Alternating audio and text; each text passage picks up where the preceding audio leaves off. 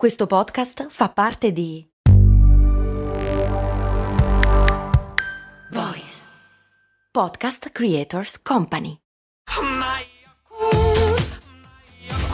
Se a volte ti senti così, ti serve la formula dell'equilibrio.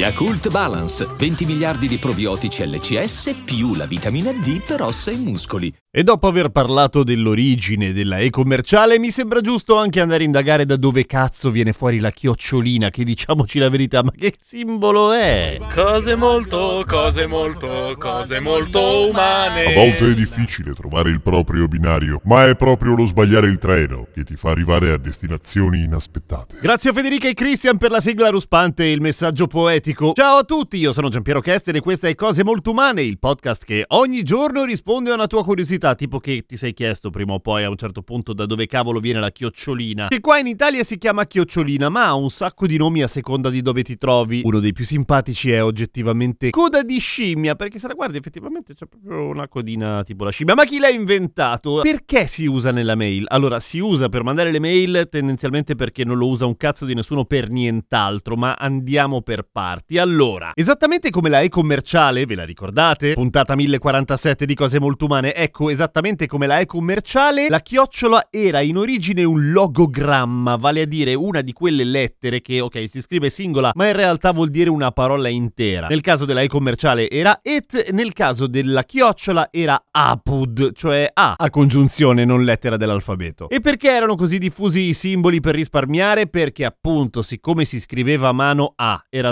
sbatta, B dovevi farlo un sacco di volte in un sacco di copie, per cui trovare degli escamotaggi Non esiste in italiano, si dice in francese. Lo so, escamotage, però mi è sempre piaciuta l'idea di tradurlo in escamotage. Vabbè, trovare delle scorciatoie per rendere più breve e più veloce il modo di scrivere era una cosa effettivamente utile. Comunque, dicevamo, una delle prime testimonianze della chiocciola arriva dai monaci amanuensi che lo usavano in alto medioevo, appunto come A in latino. Ed è strana perché la chiocciolina compare nella storia, poi scompare per un sacco di tempo, poi ritorna e il secondo avvistamento è nel 1345 nella traduzione bulgara del XII secolo delle cronache di Costantino Manasse.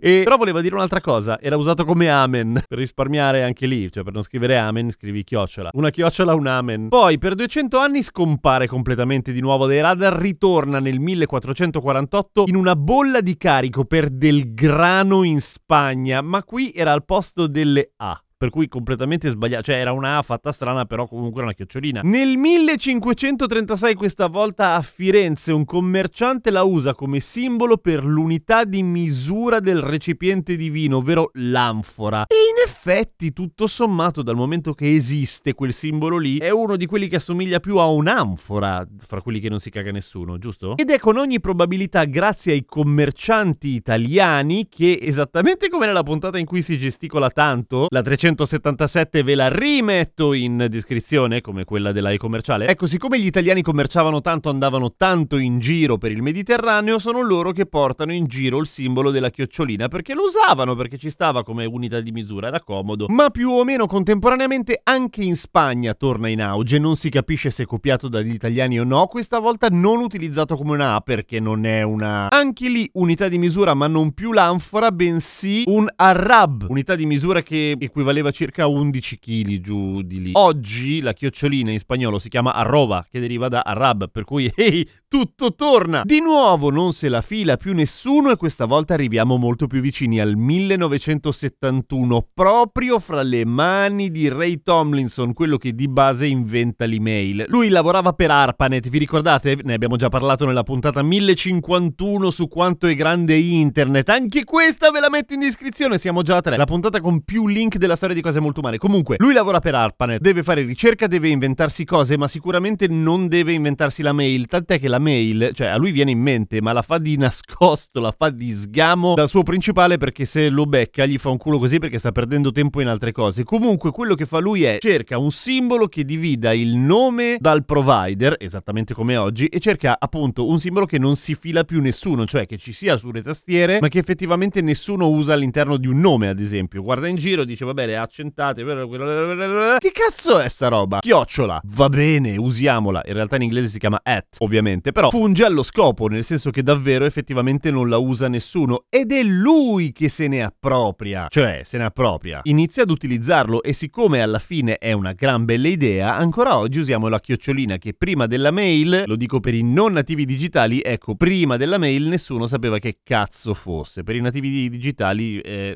la chiocciolina è il simbolo per mandare le mail, punto. Giusto? A domani con cose molto umane!